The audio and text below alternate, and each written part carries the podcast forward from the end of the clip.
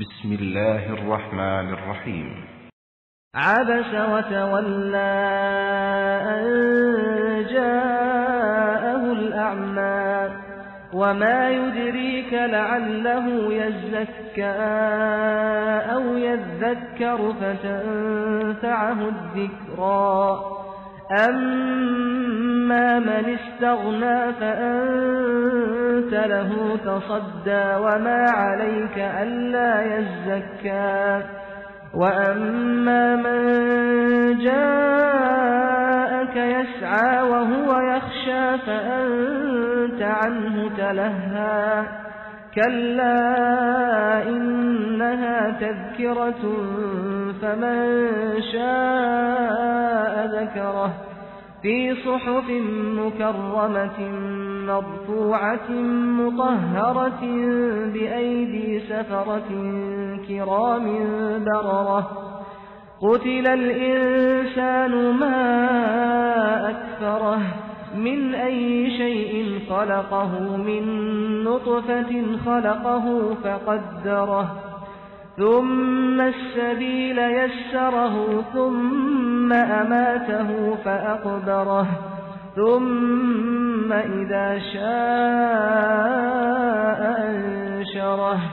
كلا لما يقض ما أمره فلينظر الإنسان إلى طعامه. أنا صببنا الماء صبا ثم شققنا الأرض شقا فأنبتنا فيها حبا وعنبا وقضبا وزيتونا ونخلا وحدائق غلبا وفاكهة وأبا متاعا لكم ولأنعامكم فإذا جاءت الصاخة يوم يفر المرء من أخيه وأمه وأبيه وصاحبته وبنيه لكل امرئ منهم يومئذ شأن يغنيه وجوه يومئذ مسفرة ضاحكة مستبشرة ووجوه يومئذ عليها غبرة ترهقها قترة أولئك هم الكفرة الفجرة Sura Abasa Nagkunot noo Sa ngalan ng ala ang mahabagin, ang maawain. Ang propeta ay nagkunot noo at tumalikod, sapagkat lumapit sa kanya ang isang bulag na si Abdullah ibn Umi na sumabad sa kanya habang siya ay nangangaral sa pinuno ng mga kuwarish. At paano mo nga ba malalaman kung sakaling siya man ay magpakadalisay mula sa kanyang mga kasalanan? O baka sakaling siya ay tumanggap ng katuruan at maging kapakinabangan ito sa kanya? Ngunit sa kanya na nag-aakalang malaya mula sa pangangailangan sa iyo. Siya pa ang pinag-ukulan mo ng higit na pansin. At ikaw ay hindi maaring bigyang sisi kung siya man ay hindi magpakadalisay sa sarili. At siya na dumating sa iyo ng humahangos, tapat na nagpapakahirap. At sa kanyang puso ay may takot sa ala at sa kanyang parusa. Sa kanya, ikaw ay hindi nagbigay pansin, bagkus iba ang pinagtutuunan mo ng pansin. Iyon ay, huwag mong ulitin, tunay na ito ay isang paalaala. Kaya't sino man ang magnais, hayaang tumalima, sumunod at makinig sa paalaala. Ito ay nasa mga talaang sadyang dakila, na mataas ang karangalan, ipinagkakapuri at dalisay.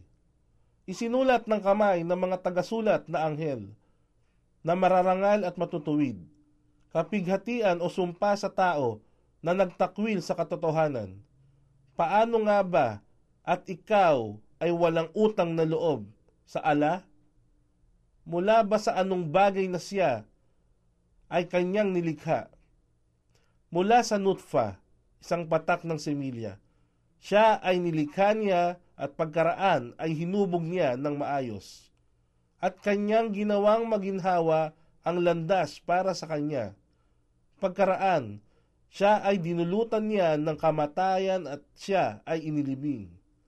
Pagkaraan, kung kanyang naisin, siya ay muling bubuhayin. Katotohanang hindi tumupad ang tao sa ipinag-utos sa kanya ng ala.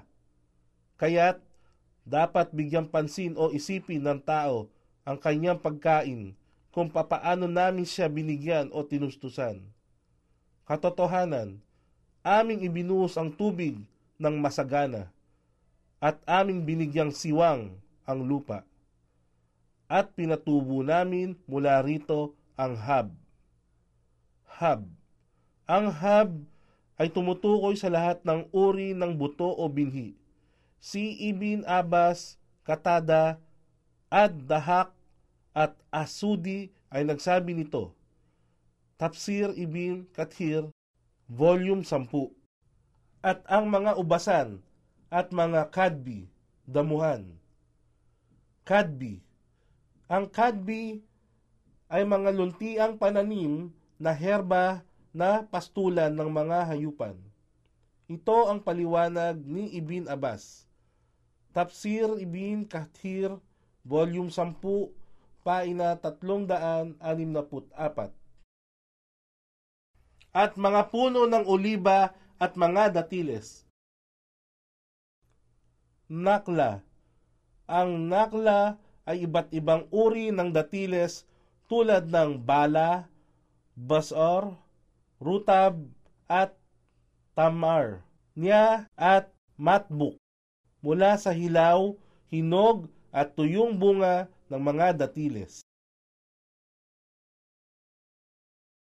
At mga mayayabong na hardin, halamanan, at mga bungang kahoy at lunti ang damo, bilang kapakinabangan sa inyo at sa inyong mga hayupan.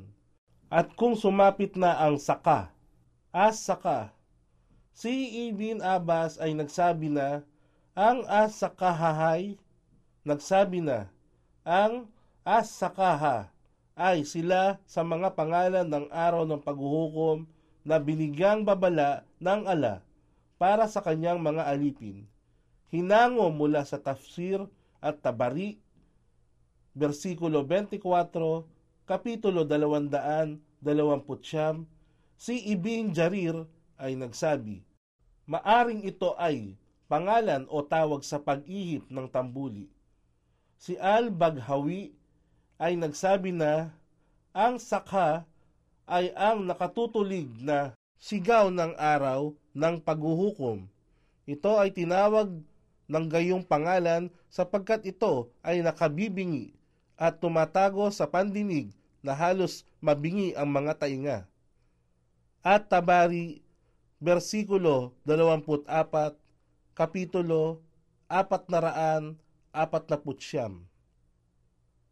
Sa araw na yaon ay tatakasan at lilisanin ng tao ang kanyang kapatid, at maging ang kanyang ina at kanyang ama, at ang kanyang asawa at kanyang mga anak.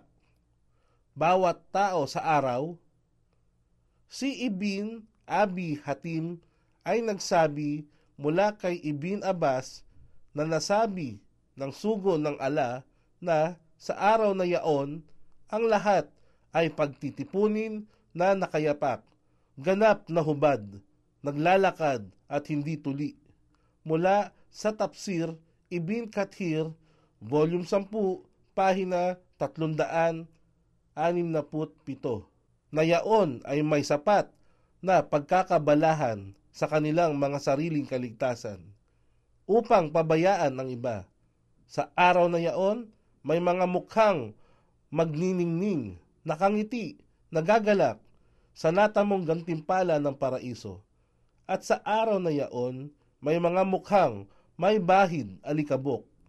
Ang kadiliman ay lulukob, babalot sa kanila. Sila yaong kafara, mga nagsipagtakwil sa ala, at kabilang din ang fajara, mga nagsigawa ng mga katampalasan at di makatarungang gawain.